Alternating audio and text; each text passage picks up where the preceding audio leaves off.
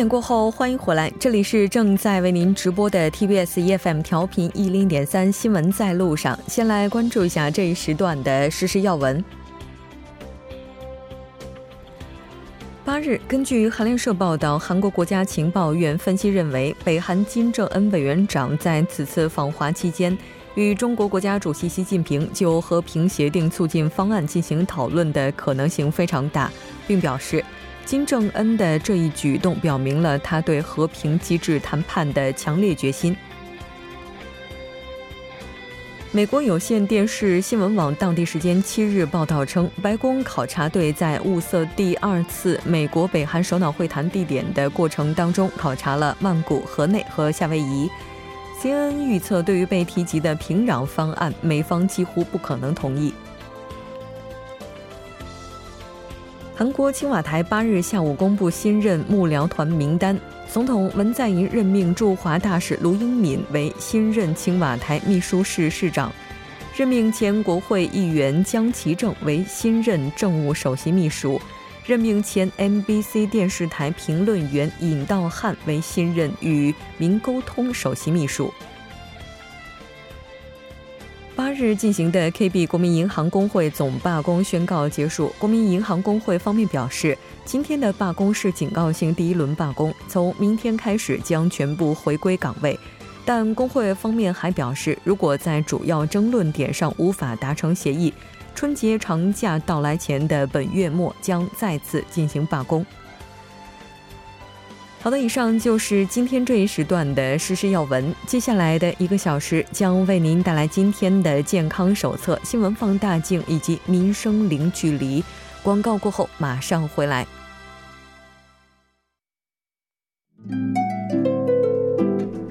关注健康，引领快乐，倡导健康新生活。健康手册。好的，欢迎回来，关注健康，引领快乐。接下来马上要连线我们的特邀嘉宾李松，李博士您好。哎，你好，非常高兴和您一起来了解本周的我们的健康手册。那今天您要带来的主题是什么呢？哦，今天要带给大家的这个主题呢，哦，是这个冬季的多发的这个心脑血管的疾病。嗯。哦，其实这个一个月前呢，给大家带来过这个相关的主题，但是当时说的篇幅呢不是太长，所以今天再给大家强调一下啊。这个心脑血管疾病，好像我们听到脑中风这个词的频率是比较高的。哦，是的，是的。这个心脑血管疾病当中的一种是脑中风，还是说这两个概念本来就是同一个呢？哦，这两个呢是不同的概念，但是这个。就是大家呢，经常把这个统称到一起，说这个心脑血管疾病。嗯，那今天您主要介绍的是哪一个呢？哦，今天呢，先给大家这个讲一下这个脑中风。嗯。哦，先给大家普及一下这个概念吧。哦，脑中风呢是一种脑部缺血及这个出血性损伤症状为主要临床表现的一种疾病啊。哦，然后呢，这个死亡率呢是比较高。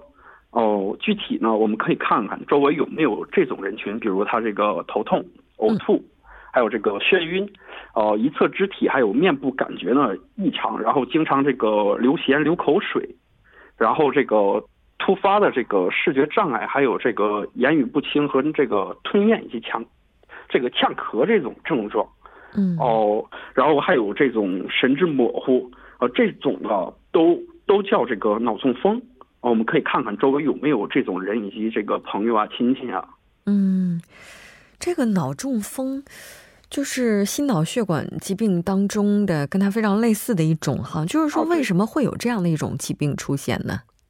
哦，这个呢分这个外因跟内因吧。我们哦，一般呢，我们我们会说这个冬季发病比较高。嗯。呃，在这个比如这个韩国疾病管理本部统计呢，在过去的十年间。哦，冬天呢比夏天患这个心脑血管疾病呢多这个百分之二十三左右。嗯。哦，比如这个大家突然接触到这个冷空气啊，我们从这个室内走到这个室外啊，体温呢就是骤降，对吧？然后我们人体呢要维持一个这个体温的平衡。嗯。所以这个交感神经呢就开始兴奋，交感神经一兴奋呢就会就会有什么后果呢？血管就会收缩。嗯，血管收缩的话呢，这个心脏跟这个脑呢就得不到这个充足的血供，所以就容易发病。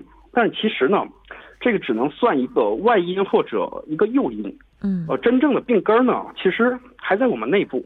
嗯，因为这类人群呢，呃，通常呢，他这个之前呢就会有这个胸痛还有头痛的症状。嗯哦、只是他接触到这个冷空气或者怎么样，在外部，所以他才发病，所以分这个内外因这样。呃，但是其实呢，就是哦、他以前就有这个病根儿，所以我们呢要密切注意这个我们胸痛还有头痛这种时候。嗯，这个好像我们一般会说，像这个脑中风，它和血压也是有一定关系的。那一般是高血压者更容易患有类似的疾病，还是低血压呢？哦，这个不能完全这么说，但是呢，就是说我们可以说这个患病人群是什么样一种人群呢？就是说，比如经常饮酒，还有这个血糖、血脂、血压这高的人，还有一些肥胖的人，哦，易患这个中风。当然呢，就是说高血压呢，肯定要比这个低血压呢，呃，要患这个概率要比较大啊。现在要统计来看的话啊，嗯，是的。也就是说，这个如果血压比较高，血糖、血脂也比较高，并且有饮酒习惯的话，那这个患病率是会比较高一些，特别是啊在天气非常寒冷、冬天的时候，它这个患病率会更高一些。啊，对对对，是这样。好像这个脑中风的话，它也会引起偏瘫，是这样吗？哦，对对对，它一侧肢体的这个瘫痪，他说它会引起这样的，对。嗯，那如果就是说，当患者他突然发病的话，就是我们该怎么样去处理呢？因为好像如果突然发病，在第一时间没有办法得到最及时治疗的话，就是成为偏瘫或者说留下后遗症的概率，据说是非常高的。哦，对对对，我们呢，这个一旦这个我们发现有这种症状，周围人群呢，我们首先呢要怎么做呢？先拨打这个急救电话幺幺九，韩国这边是幺幺九，嗯，哦，去这个最近的医院去这个施治，越快越好。哦，其实呢，这个是一个跟这个时间的赛跑吧。嗯然后这个心梗的最佳呢有一个黄金时间两个小时，哦，而这个脑中风呢有三个小时，其余呢我们能做的不多。如果患者呀要是身上有携带这个硝酸甘油的时候呢，嗯，就是比如他心肌梗死的时候，这个我们可以让他嚼服，然后快速的服用一个，嗯，然后还有呢就是我们呢一定要注意，就是说要把他这个衣领解开，然后哦平躺，不要盲目去挪动它。然后让他保持这个呼吸的通畅，啊、切记呢，就是说，哦、快走快跑，然后说快快点要到这个医院，嗯就是他走得越快，或者他这个心率就增加的就越越高，然后呢，他这个也这个心肌呢就是增加很多负担，他就越缺血，他就越严重，所以呢，一一定要保持这个，就是不要盲目的要快速的到医院，也也不用这样，就是要保持一个平静状态下等嗯。等待这个救援，应该这样。也就是说，如果一旦发现周边的人有发病症状的话，最好的方法就是第一时间拨打急救电话，然后在现场呢，让患者平躺，解开衣领，保持呼吸顺畅。对对对。呃，不要让他出现心绪特别大的波动。如果有平常服用的紧急药物时，让他迅速的服用。对，有这个硝酸甘油啊，大家呢嗯基本上要普及一下，知道这个硝酸甘油啊。当然，我们不希望发现这样一种紧急的情况哈，就是说在日常生活当中，就比如说我们知道这位他可能会有患病概率的话，该怎么样去进行提前的预防呢？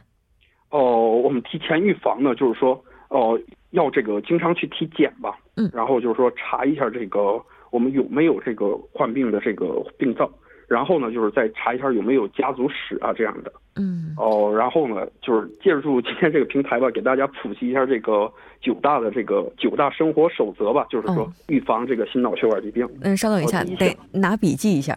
哈，拿笔记一下，哎。哦，您请讲。哦，第一项是什么呢？戒烟哦，这个大家基本上都懂这个啊。嗯，戒烟。第二个，第二个呢是说的每天饮酒呢不要超过两杯。哦，最好戒酒，因为我记得之前李松博士在节目当中提到过，所有的酒精对人体都没有好处。啊，对对对，是这样。嗯，如果真哦的有酒瘾的话，每天不要超过两杯。您这杯子是什么杯子呢？啊，这个应该呢是小烧酒杯，因为它这个哦九大生活守则呢是韩国这边定的啊。嗯，就是饮酒的话，不要超过两烧酒杯的量。对对对。然后第三个呢，什么清淡饮食哦，嗯每天摄入盐不要超过六克。嗯第四呢是适量运动，哦，第五呢维持一个正常的体重，不要偏胖。哦，对，我今天还看到说，现在韩国的话，老年人口在不断的增加，中国方面也是一样。其中有一点非常重要的健康方面的须知，就是要保持标准体重，绝对不能过胖。啊，绝对不要过胖，对。嗯。然后第六呢，保持这个心情的愉悦，啊，不要给自己找太多压力。第七呢，这个定期去医院测这个血糖、血脂、血压。哦，第八呢，这个高血压、糖尿病患者呢，一定要保持持续的治疗。第九呢，脑梗、心梗发病时立即。前往最近的医院就医啊，这些这个九大生活守则啊，是的，不知道大家是不是记住了？就是戒酒，不是如果可以的话戒酒，如果真喝的话，不要超过两个烧酒杯，戒烟，然后这个应该要保持运动，保持形体，保持心情健康，要经常的去查我们的一些这个身体的数据，这个及时的治疗，然后注意急救措施啊。这个希望大家今天都能够学到哈，真的是救命招。非常感谢李松博士，我们下期再见。哎，好，再见。接下来关注一下这一时段的路况、交通以及天气信息。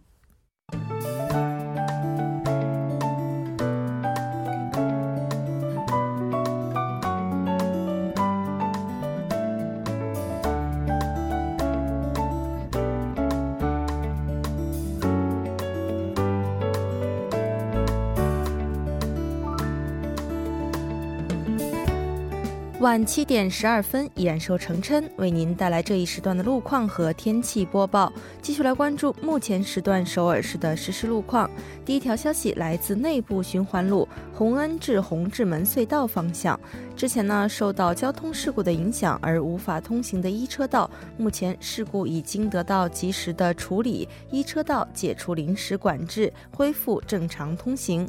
接下来是在奥林匹克大陆金浦方向，铜雀大桥至汉江大桥。目前呢，在该路段的二车道上发生了一起交通事故，受事故影响，后续路段目前从圣水大桥南端开始拥堵严重，还望途经的车主们参考相应路段，小心驾驶。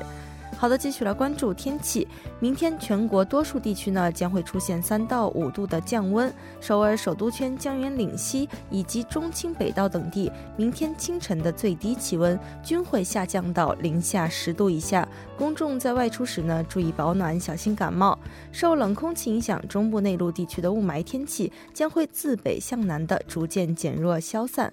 不过，本轮冷空气的持续时间较短，周四开始呢，气温又将回升到往年的同期水平。好，我们来关注城市天气预报：首尔晴转多云，零下十度到零下一度。好的，以上就是这一时段的天气与路况信息，我们稍后再见。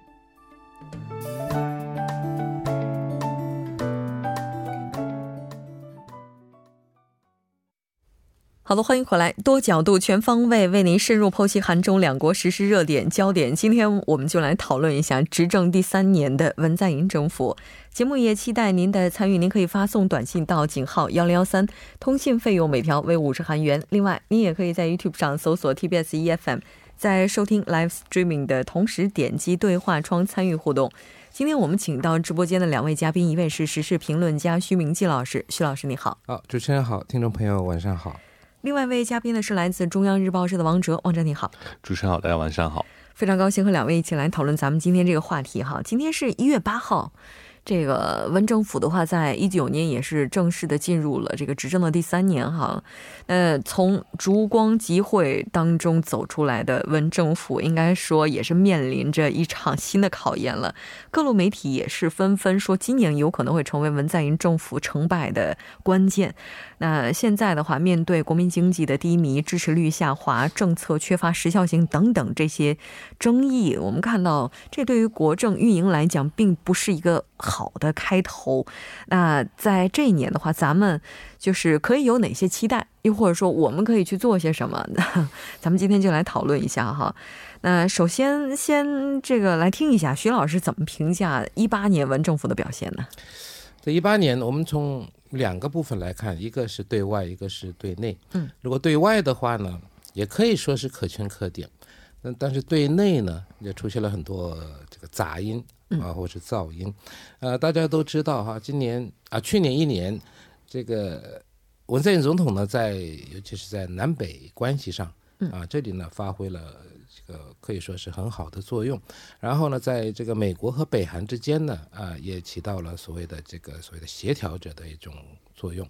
所以说，这个在这个和平这一方面，就是半岛维护韩半岛和平稳定这一方面呢，确实是呃做出了很大的努力，也取得了相当的成果。那么在经济方面呢，我们也是从这个宏观和微观来看的话，宏观呢还可以。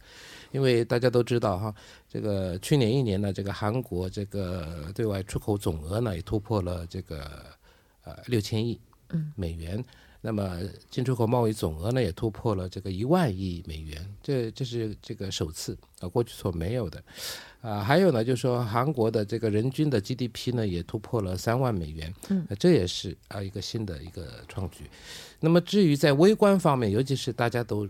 知道也大家都在经常谈论的一些什么像就业率啊，什么工作岗位啊，或者是什么最低时薪的，像这种方面呢，出来了出现了很多很多的杂音，而且呢，这个杂音呢到现在还没有平息。嗯，那么当然有时候再想想的话，有一点就是亡羊补牢的那种感觉，说这边出了漏洞了，赶快那边去补一补。那么那边又出来了反对的声音呢，那么又要。啊，要安抚那边，所以这个东西啊，到现在都没有弄好。尤其是这个最低时薪这一方面呢，现在要不是要再要调整还是怎么样？要要做两个委员会，那么一个呢要决定一个区间，另另一个委员会呢就决定啊多少钱。但是呢，这个也是因为现在因为双方，尤其是在这个资方和劳方这边啊，就是小商工业者、工商业者也好，因为。觉得说这负担太大嘛，所以在这一方面呢，还要进行这个很长时间的一段协议协商才可以，这个就是才能这个决定这个问题。问题是这个。决定了以后呢，哪一方面都不会感到满意。现在情况可能就是已经是这样了。嗯对，其实像教授说的这样哈，这个杂音其实现在慢慢的显现出来。我觉得主要原因也有几个，包括刚开始我们一直其实去年年初的时候，大家很少在讨论这些问题。嗯，包括其实去年的时候，这个最低时薪也有调，调的幅度也不小。当时的杂音其实并不像现在这么大。那我觉得根本的原因就是说，当时大家的视线可能更多的集中在很多对外的问题上。嗯，但是当这些对外的问题慢慢的有了一些进展，有了一些突破，或者说进入了一些停滞阶段的时候，国内的一些其他问题就慢慢的显现出来。嗯，所以现在就像包括最低时薪啊，还有这些中小企业的问题。哦，慢慢的这几个月，我们已经看到已经是有了很大的这个一些杂音出来。但我相信明年呢，这可能也是文总统需要解决的很大的一个课题。应该说今年了啊，对，今年。然后我也不禁想起一句话，叫什么“革命尚未成功，同志仍需努力”。所以有一个词儿叫“任重而道远”，就放在今年确实是挺合适的。哎，你说这个在一九年哈，可以说文政府面临最大的课题之一就是经济了。对，就是说这个指标在一八年因为跌的比较。当然，这个不是这个韩国一个国家的问题，这也和国际大环境是有关系的哈。一九年的新年词当中，文总统，我们看一下，就是说他这个词当中哈，二十五次提到了经济，九次提到了和平，三次提到了公正，零次北韩。哎，这个很有趣。其实北韩呢，去年在这个新年词里面也提过四次，嗯，也不是很多，嗯啊，但是呢，啊，其实和平就等于。对 对，也可以这样。大大的来看的话是这样的。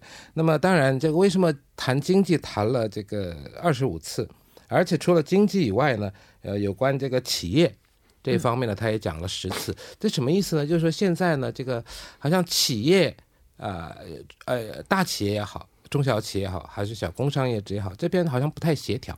嗯啊，尤其是在上下游企业方面呢，这边也是有一些这个问题出现。嗯，不不不管怎么样呢，他谈了二十五次“经济”这两个字呢，比方说对经济的关注，因为大家现在关心的也是经济。对啊。啊，当然，呃，我们主持人也说了，这个其实这个大环境也不是那么乐观，对吗？啊，像美国、欧洲。这些发达国家的经济呢，也是不是那么好的现在，所以说美国呢，本来美联储本来说是明年要调三次，又变成两次，现在还在犹豫当中。那么韩国的这个央行这个通货委员会啊，他们呢也说明年。要小心一下，要要不要再调？现在还在考虑，可能呢，明年全年不调也不一定。嗯啊，当然这个要看情况了。但是问题是，现在韩国大家都知道，这个家庭负债，嗯，哇，这个真的是非常严重这个洞破了的话呢，我们韩国经济呢可能可能会不堪收拾啊。所以说在这方面呢，就提提这个所谓的这个利率这方面呢，就非常小心。那不管怎么样呢，这文在寅政府呢也是非常重视这个经济。那么从今年今年第三年非常重要，为什么呢？到了明年进入第四年了呢？这个我们常常说进入了这个跛脚鸭的这个阶段，就是说你这个说话了没劲儿了。啊，所以说呢，这个今年是非常重要的一年，所以当然和平呢，但是还是这个半岛还是最重要的，还是和平嘛。有了和平才能发展经济，所以说呢，这个和平他也谈了九次。那么公平公正呢，这个是以前开始强调的，的问题是这个在落实方面可能呃还需要一段时间。不管怎么样呢，今年这个在发表的贺词呢，我们到明后天十号的话呢，他还会有一个。这个记者会，新年的记者会在这里呢，他可能谈的这个像啊无核化，像无核化就是后面谈了一点点，对吗？那么这个呢，在这个记记记者会的会上呢，可能有这个就是记者这个提提问的，在这里呢，也可能会有这个有关嗯北韩的，有关这个无核化、韩半岛和平稳定，还有一些这个与周边呃国家的一些什么关系等等这一方面，可以谈的更多一些。嗯，是的。其实我觉得这次的这个新年贺词也充分看出文总统自己也意识到，接下来这个最重大的课题就放在经济方面。那刚刚教授也讲了很多相关内容，我觉得其实还需要关注的就是“公正”这个词儿。虽然他之前也一直在提，这次呢只提到三次，但我觉得次数是一个方面哈，但他提到的内容其实还是非常重要的。他要讲要建立一个大家一起过好日子的这么一个国家，要建立今天是幸福的一天的这么一个国家哈。这些说法其实以前也有，但这次呢，我们可以发现他强调的力度是有增加。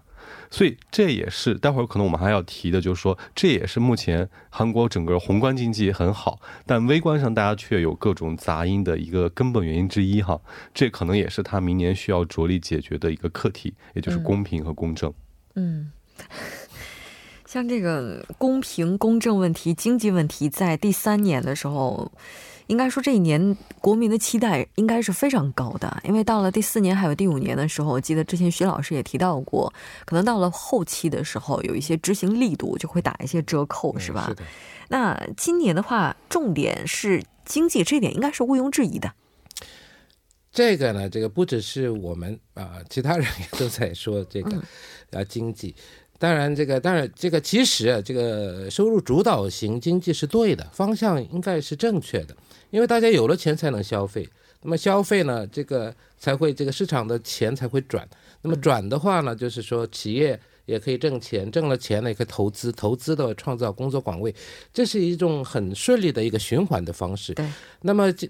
啊，去年韩国出口这么好，当然很多人说的得益于这个半导体市场很红啊，所以说这个半导体出口呢占了很大一部分。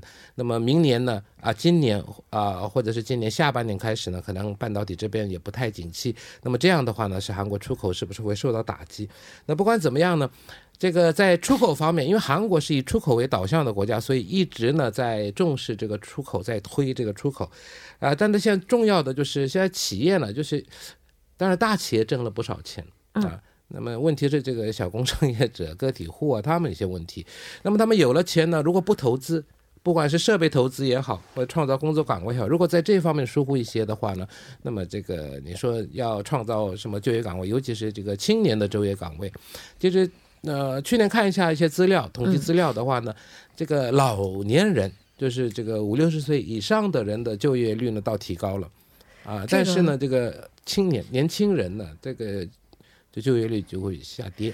我们今天在其他的板块当中，我们新闻字符的时候也提到了说，老年人这就业，然后也提到了就业的方向，就可能是以一些体力劳动为主，会比较多一些。就是说，这个就业岗位的质量方面，还是要多一些质疑。因因为年纪大了，或者是已经下岗的人。他不管你工作质量怎么样，他因为他可能没有做好这个养老的准备，嗯，或者是他还有一些孩子现在还在读书，嗯，那么他想办法还是要挣点钱嘛。所以呢，只要是有工作，他们就会去做。不像年轻人，啊，有的人说了，这个有些有些年轻人什么叫这个会挑肥拣瘦一些啊？对，挑挑肥拣瘦，呃，或者是这个就是比上呃，那叫什么？比上不足，比下有余吗？上不足不是比下有余，就是说呢，这个眼光放的太高了。啊，眼高手低哈。对，所以说这个 在这一方面呢，可能呃也是一些问题。不管怎么样，今年这个尤其是年轻人的就业率要把它拉高一些。嗯嗯，对，其实我们还看到这个包括老年就业增加，很多人觉得是一个好现象，但我其实反而不那么认为，因为呢，这些老年就业的增加，很大程度上在以前并不是说由于以前老年人就不了业，他就业率低。而是主观意愿上的就业的这个呃意愿变得多了。嗯，换句话说呢，以前其实大家退了休可以呃安养天年，在家过好日子。但现在呢，咱们寿命也变长了，活到五十多岁，其实人生才过了相当于一多半嘛，一小半嘛。那剩下的一半要怎么过？如果你还没有做好准备，那可能还是要你不得不再去找一份工作。对啊，而且有一个数字，就是说现在老年人的这个标准是七十二点五岁。这一下子上提了这么高，我觉得也是一个压力。六十五岁吧，六十岁嘛，这个就是标准，那是法定的标准，就是实际上的这样的一个体感上的，体感上还是有不一样的。七十二岁了，呃，点五，啊，点五，我们还都很年轻啊，那我还是很年轻嘛。啊，这个其实这也是另外一种新型的压力了哈。哎，我们看这样一个数据啊，就是是由共同民主党议员 Kim Young-hyuk 他提供的。文政府时期的国民收入人均呢，是从朴槿惠政府时期的这个二七五六一两万七千五百六十一美金，涨到了文政府时期的三万两千。家庭收支增长率呢，也是从百分之零点八涨到了百分之四点二。从数据上来看，应该说是向好的呀。